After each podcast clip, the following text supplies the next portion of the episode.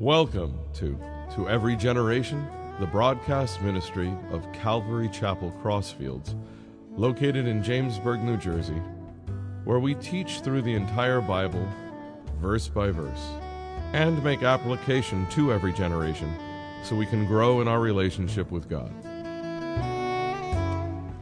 So this evening we're going to be starting the book of Second Kings. We saw the last time the demise of the evil king Ahab. Unfortunately, his wife was just as evil as him, if not more, and she's still around. Uh, but today we're going to look at, you know, the second Second Kings. We're going to embark on that and check out the monarchies. And uh, Ahab's son Ahaziah takes over. Uh, we'll see what he's like. Um, it's a, a short chapter, and Ahaziah's legacy in the Bible is not very long. But whenever I start a new book, I always start with an overview. So I'm going to cover three points to the overview, and then we're going to jump right into the chapter. The author. Well, many believe that Second Kings was written by the prophet Jeremiah or one of his prophetic contemporaries. Uh, Second King has a very similar literary style to Jeremiah, at least parts of it. So if you compare Second Kings 24 and 25 to Jeremiah 52, it's extremely similar. Uh, the scope of the letter, of the book. Uh, Second Kings takes us all the way to 722 BC with the northern kingdom of Israel being attacked and taken over by the Assyrians. Um, a few more years goes by, a few more decades, we run into the Babylonians in 586 BC. Jerusalem, Jerusalem has fallen, the temple has fallen, the temple, uh, the walls are fallen, uh, and then we get we go a little bit further than 586 BC, and that's where 2 Kings ends. The purpose? Well, we see God's punishment uh, often played out in God removing his protective hand uh, of, to the divided nation. After Solomon, the nation is divided. Israel was united. After Solomon, you have the ten tribes in the north, the two tribes in the south. The north is known as Israel, the south is known as Judah. Uh, we see this this uh, decay of the nation, the divided kingdom, because of idolatry, immorality, and disunity. I wonder, you know, where the United States will be 10 and 20 years from now. You know, I mean, we look at the nations of the world, and God has always been faithful to judge wicked leadership, wicked nations, um, nations going against Him. There is a push today, and I think we have to be very careful. You always have to look at the Bible in context. There's a push today to compare the United States and warnings and prophecy warnings that Isaiah, Isaiah 7, and different scriptures apply to the United States. It doesn't. It applies to Israel. Um, it, this really goes along with replacement theology, where Israel's put aside and the church takes over, or other nations take over from Israel. And it's very, um, it's subtle, but it's dangerous because when we start to go down that road, we make the Bible say anything we want it to say. Now, does the Bible warn of judgment? Does it warn leaders and nations turning away from Him? Absolutely. In that case, in general, there are principles that would affect the United States and Europe and other nations of the world. However, we can't make that direct applications of something of Old Testament prophecies that spoke about Israel, take them away from Israel, and say now it applies to the United States. That's where we have to be careful. So, all that being said, we'll jump in and we'll see what we have. So, chapter 1 starting with verse 1, it says, Moab rebelled against Israel after the death of Ahab. That would be King Ahab. Now, Ahaziah, King Ahaziah, his son, fell through the lattice of his upper room in Samaria and was injured. So he sent messengers and said to them, Go inquire of Baal Zebub, the god of Ekron, whether I shall recover from this injury. But the angel of the Lord said to Elijah the Tishbite, Elijah the prophet, Arise, go up to meet the messengers of the king of Samaria and say to them, It is because there is no God in Israel that you are going to inquire of Baalzebub, the god of Ekron. Now, is God speaking about himself? It's actually kind of interesting because there's no God in Israel that you have to go to this foreign place and find these false gods. Very sad. Now, therefore, says the Lord, you shall not come down from the bed to which you have gone up. You shall surely die. So Elijah departed.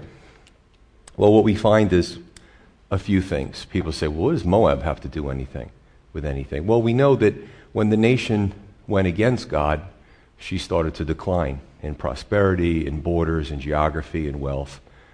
You know, God removed his protective hand. So, for the longest time, Israel had some control over Moab, and now we see, even after the divided kingdom after Solomon, you know, it's funny when it's, it reminds me of blood in the water. When sharks see blood, more of them come. So they see that God's people, you know, it's amazing, it's a great witness to the pagans. You're not listening to your God, and you're going to suffer for it. So Moab now rebels, and Moab splits off. So that's a little interesting part there. But King Ahaziah, son of Ahab, wicked king. He falls through this lattice. Now, I looked it up in the Hebrew, and one of the translations is balustrade. Balustrade. And these are proper terms.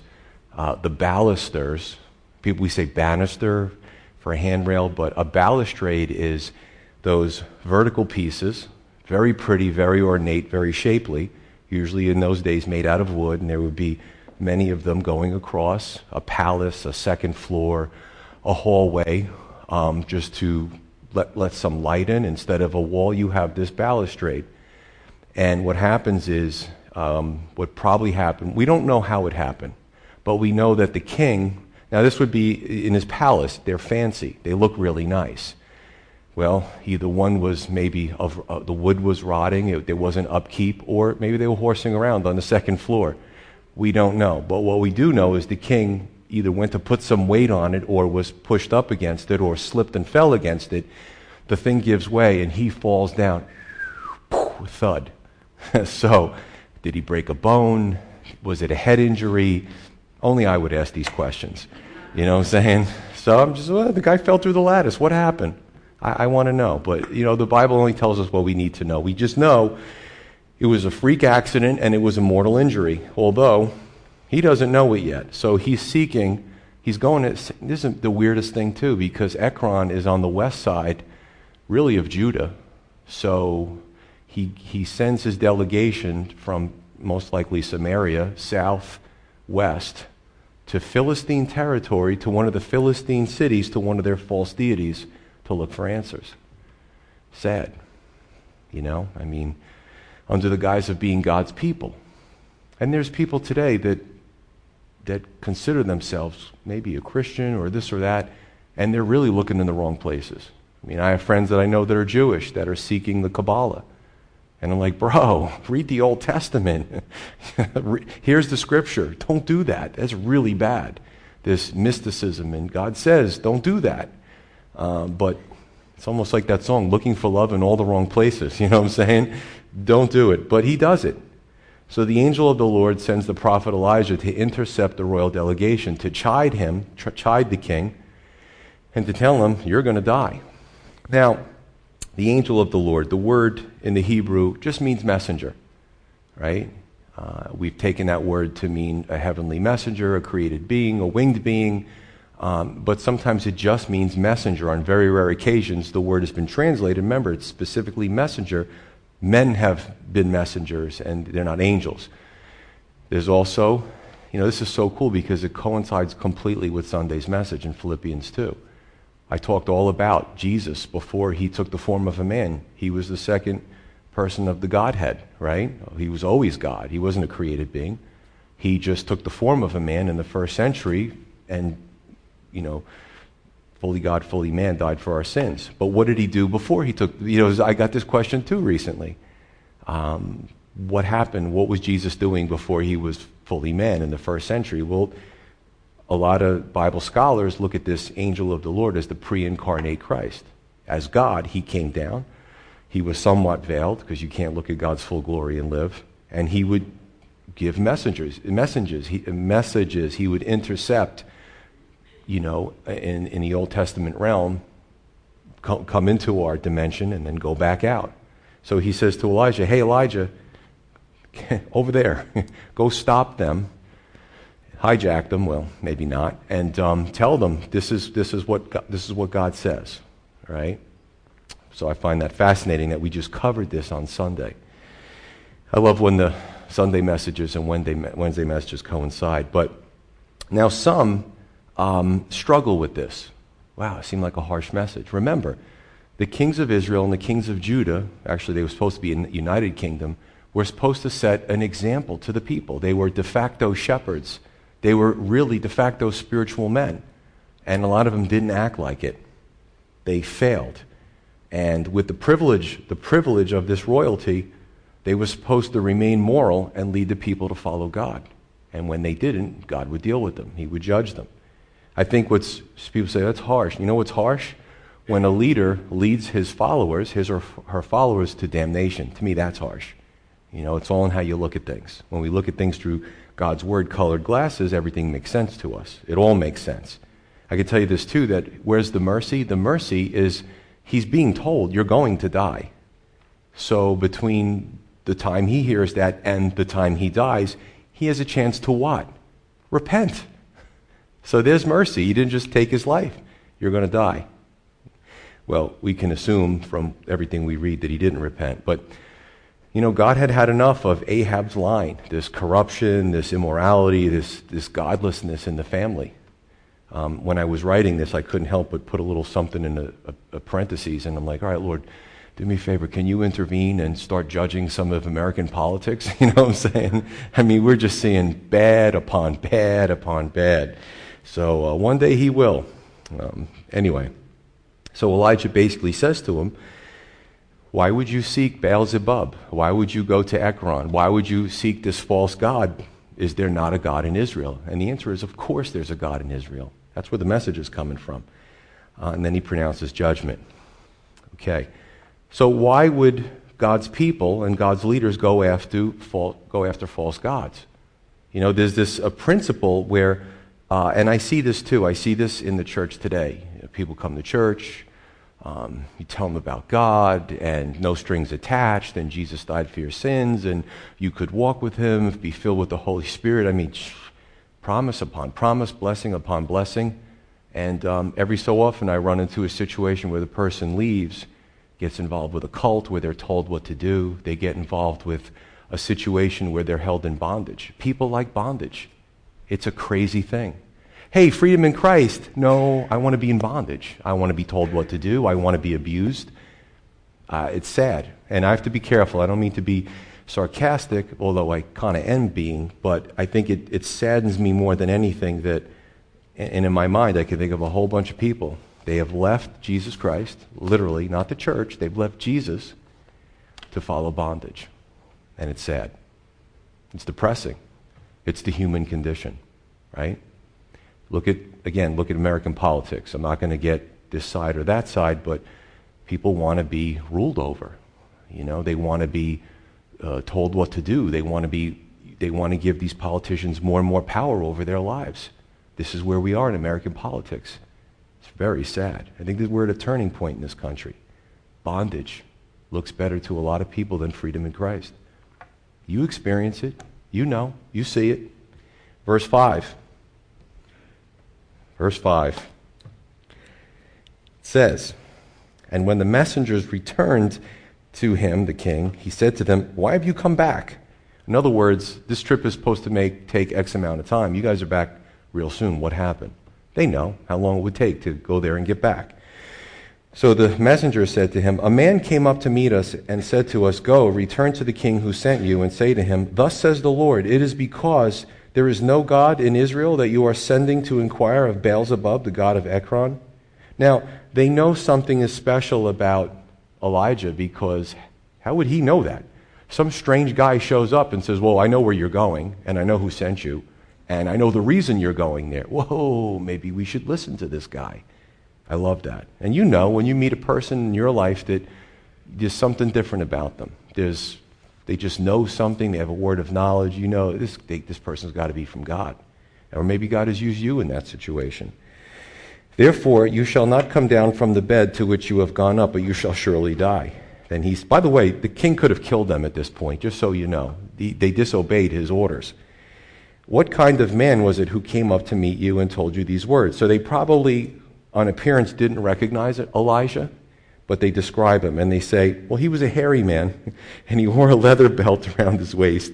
And he said, It is Elijah, the Tishbite. I find humor in the scripture. so they come back, uh, they tell him about their encounter with Elijah. And I love the description. And again, if you go into the original language, not necessarily that he was extremely hairy, but he, he, was, he had a lot of hair, he possessed hair. And what we understand about Elijah was he lived off the land. He wore a leather belt, you know, he probably lived out in the woods a lot. Um, he had a hairy garment. You know, this was his used animal hair and skins to keep him warm or whatever. Uh, in Luke 1 and Matthew 3, we see John the Baptist had a very similar ministry and appearance.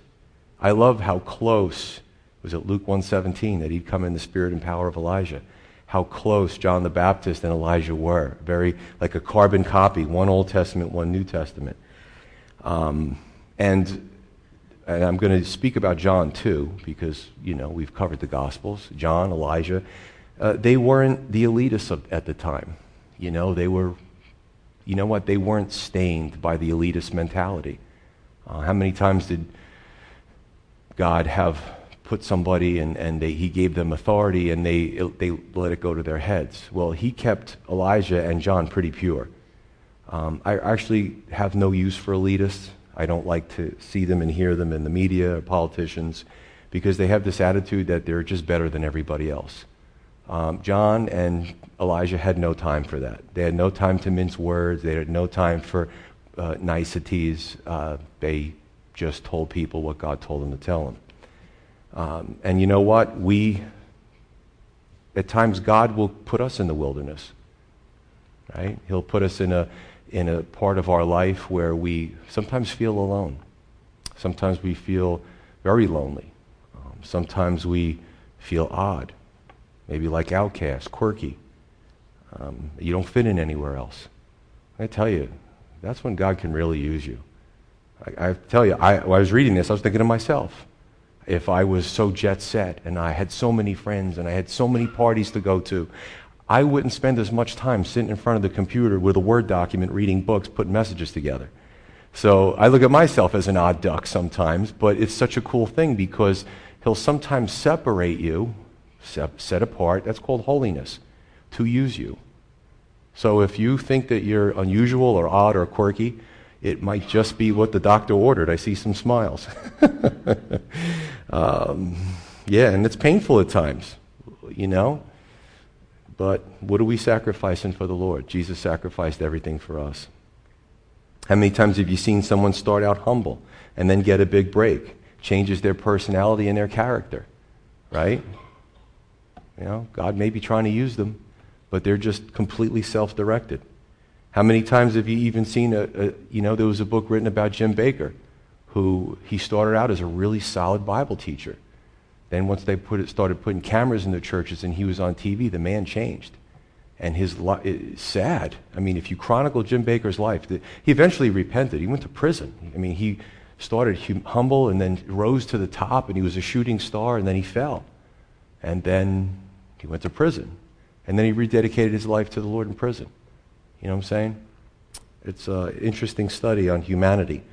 Um, you know, a lot of these Christian leaders are so desirous to become celebrities.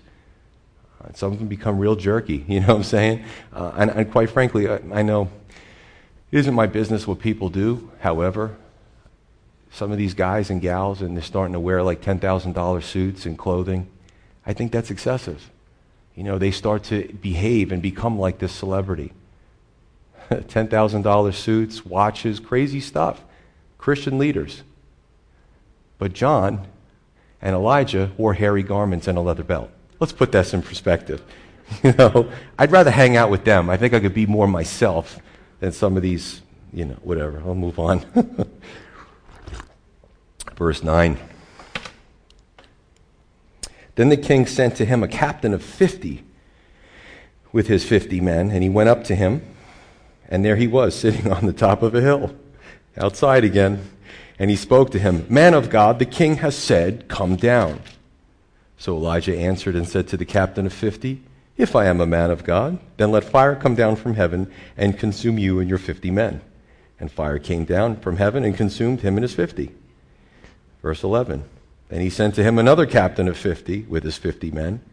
And he answered and said to him, Man of God, thus has the king said, Come down quickly. Now, I don't know about you, but if I'm the second captain and I see the big burn mark and they can't find the troops, I'm going to be nice to Elijah. This guy wasn't very bright. So, verse 12 Elijah answered and said to them, If I am a man of God, let fire come down from heaven and consume you and your fifty men. And the fire of God came down from heaven and consumed him and his fifty. Wow. So the king, he's angry. Um, how many, you got one guy on a mountain. How many guys does it take to serve a, uh, an arrest warrant? A handful? He's got 50 guys looking to take Elijah. Who knows? Um,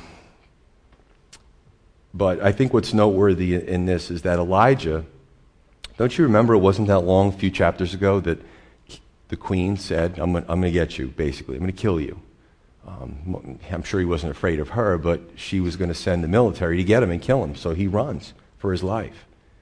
Now here he is, confidently sitting on the mountain, doesn't run into a cave, doesn't flee, has a dialogue with this captain, and uh, he's, he overcomes. So I just want to encourage you with this. It, it, just, some things just strike me. This struck me too, because I love Elijah and I, I chronicle his life. I probably can answer a lot of questions if you ask me if it was Bible trivia about Elijah. Just love the guy. Just a regular guy, just trying to serve the Lord. But he, he overcomes, and I love that. You know, he's fearful, scared, running away, has a pity party. We, we covered this a few months back. Now he's confident. He's like, if I'm a man of God, let this happen. So I just want to encourage you with that. You know, you might be struggling with something, and uh, give it to the Lord. He can make you a mighty man or a mighty woman of God. He can. And you notice he said, if. It's the Lord's will. If I am, then this will happen. And the Lord honored that.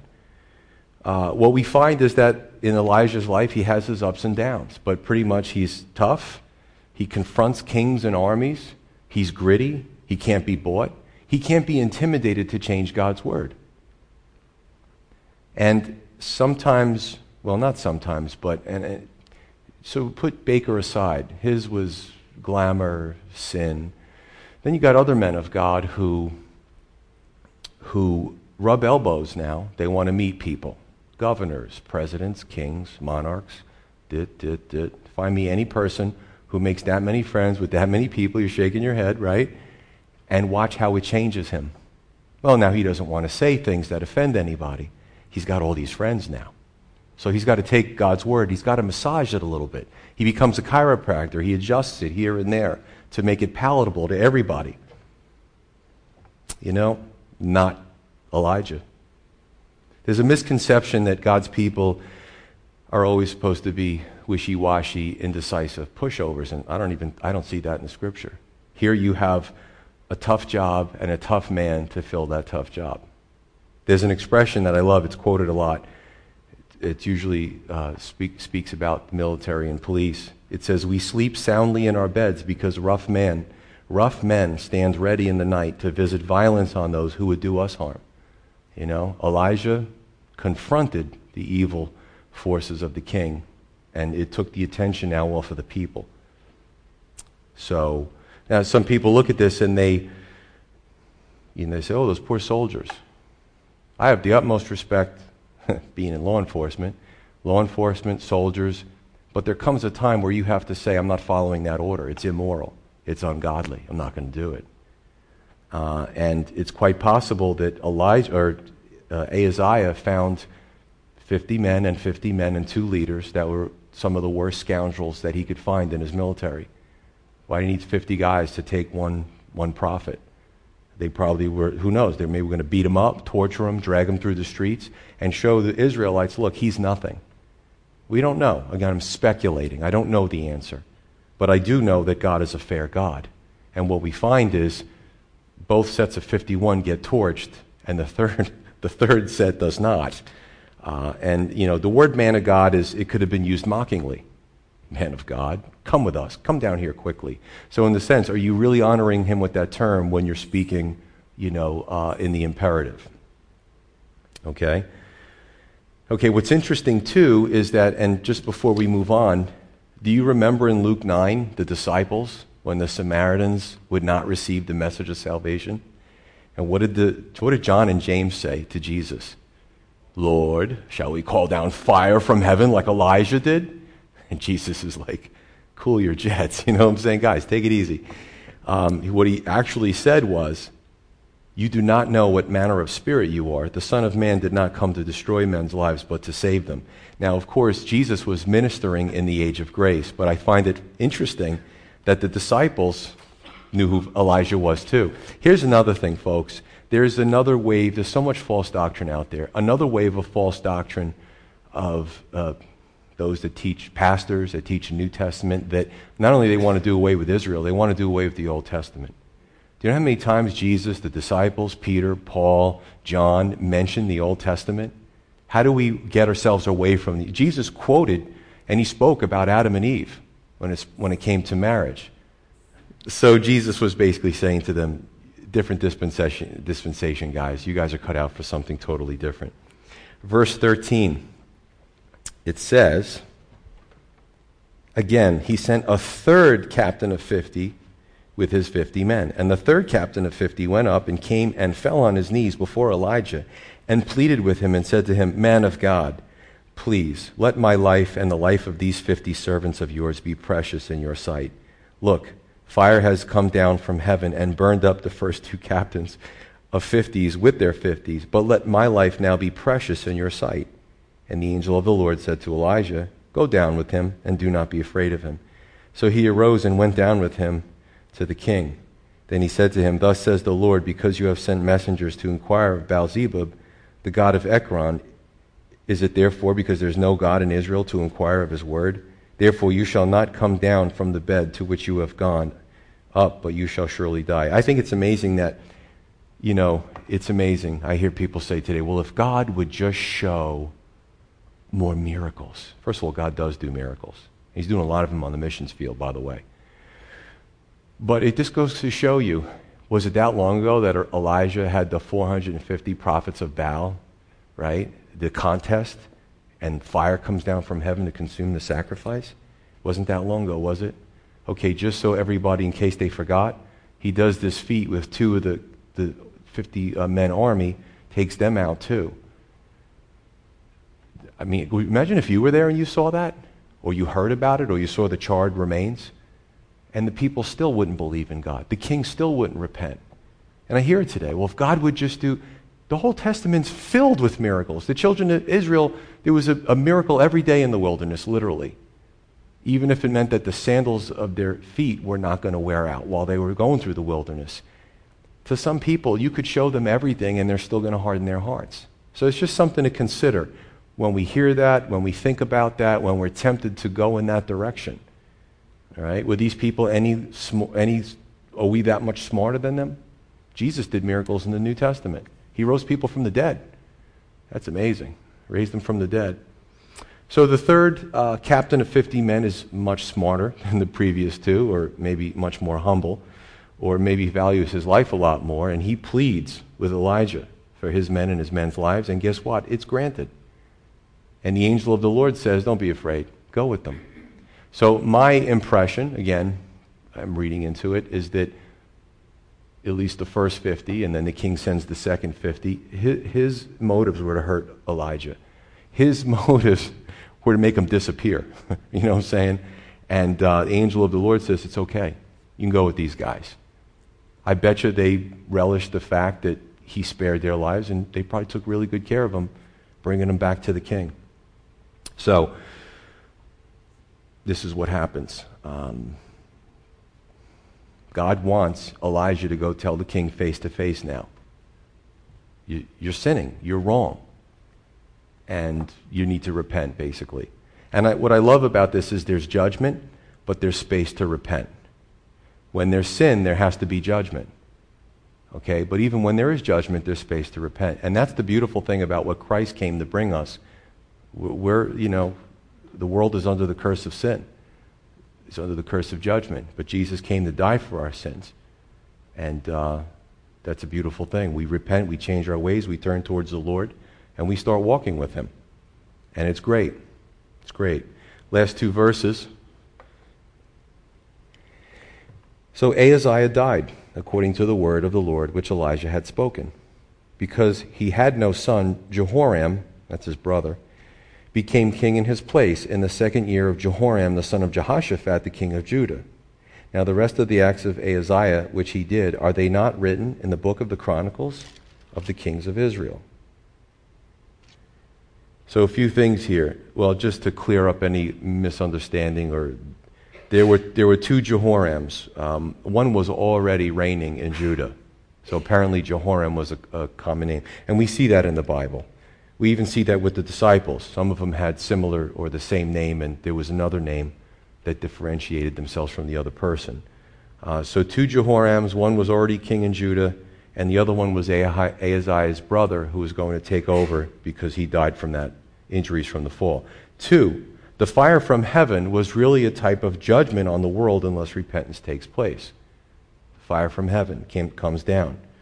All right. The third group, the 51, um, that one captain really was like a mediator for those men. He saved their lives by asking for forgiveness, by pleading for his life. Uh, if we could just put up 2 Thessalonians 1 7 through 9. There's two thoughts here. It says that the Lord will be revealed from heaven with his mighty angels in flaming fire, taking vengeance on those who do not know God. Now, remember, those who do not know God were given chance, were given many chances and on those who do not obey the gospel of our Lord Jesus Christ. There's only one way into heaven. These shall be punished with everlasting destruction from the presence of the Lord and from the glory of his power. You want to see miracles? Wait till the book of Revelation starts to unfold. There'll be a lot of miracles. And people are going to repent. They're going to see the cataclysmic events and they're going to repent, which is an awesome thing. Repentance is what God is looking for. Um, third point Ahaziah dies as God said. Just, just so you know what type of God we serve, and I know you know this, the Wednesday night crowd, um, I'm just going to give you two scripture. Not that anybody needs me to defend God, but two scriptures. Ezekiel 18:23. This is awesome. God speaking through Ezekiel. Do I have any pleasure at all that the wicked should die, says the Lord God, and not that he should turn from his ways and live? What's God's desire? Not to punish anybody. His desire is repentance. But when there's a sin issue and it's brought on the curse, he has to deal with it. You got to choose his way, period. 1, sec, uh, 1 Timothy 2 4, God desires all to be saved and come to the knowledge of the truth. That's the God we serve. Four, and last point conforming and compromising with the world instead of conforming to the Lord's ways. We see it with the children of Israel. We saw it tonight with King Ahaziah. And we see it today uh, sometimes by those that call themselves Christians. And listen, God's got to do what He has to do. You know, unfortunately, we see, and it's a sad story, some that are just, you know, they basically maybe just want God for fire insurance. They just want to maybe get to heaven. And that's it. They're courting the world, they're addicted to the things in the world, they have ungodly relationships, and you know, they worship worldly things. I'll just leave you with this. Ahaziah had two examples. Think about this. And we also have two examples. One was his wicked father Ahab. You know, I didn't grow up in a Christian home. I'm sure many of you didn't grow up in a Christian home. So the first example was his father, his biological father, but he was a very wicked man. His second example, when we look at this ch- uh, chapter, is the prophet Elijah, who's a very good man, who's a very godly man, who's somebody who's very close to God, has a relationship with the Lord. These are the king's two examples. He wasn't a stupid man, he was the king. Ahaz chose evil. Ahaziah chose evil, even though God gave him a chance to repent. And God has given everyone who's ever lived a chance to repent, and he's also given them two examples. So many good lessons against compromising with the world, but rather conforming with the, with the Lord's ways. And I'll tell you what, if this doesn't affect us directly, it's really a good warning. And that's the thing about Scripture. Maybe it doesn't have a direct application in that particular chapter, but at least it's something that we can put in the back of our mind. Two examples. All of us go through life seeing two examples. Sometimes the example of the wicked are, and I put this on a Facebook post a while ago, you know, they're maybe fun people to be with. They're very charismatic. They're, they're, they're a hoot to party with. They're funny. They'll make you laugh. They'll make you feel good in the flesh. But one day, you're so far engrossed in this sin that you have a hard time looking in the mirror. Or we can choose other examples, godly people, those that reflect Jesus. You know, and we, and we look at that and we're, our spirit is attracted to that. You know, that's something that um, God wants us to be a part of. He wants us to, to be set apart. He doesn't want us to be with that first group. And the choice is ours. And every single person in the world has that choice. Let's pray.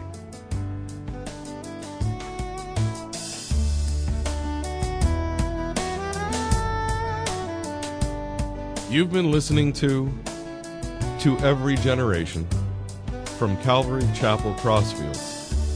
We're located at 15 Half Acre Road in Jamesburg, New Jersey. We meet for Bible study Wednesdays at 7:30 p.m. and Sunday service begins at 10:30 a.m. On Sundays we have children's church for all ages in addition to infant and nursery care.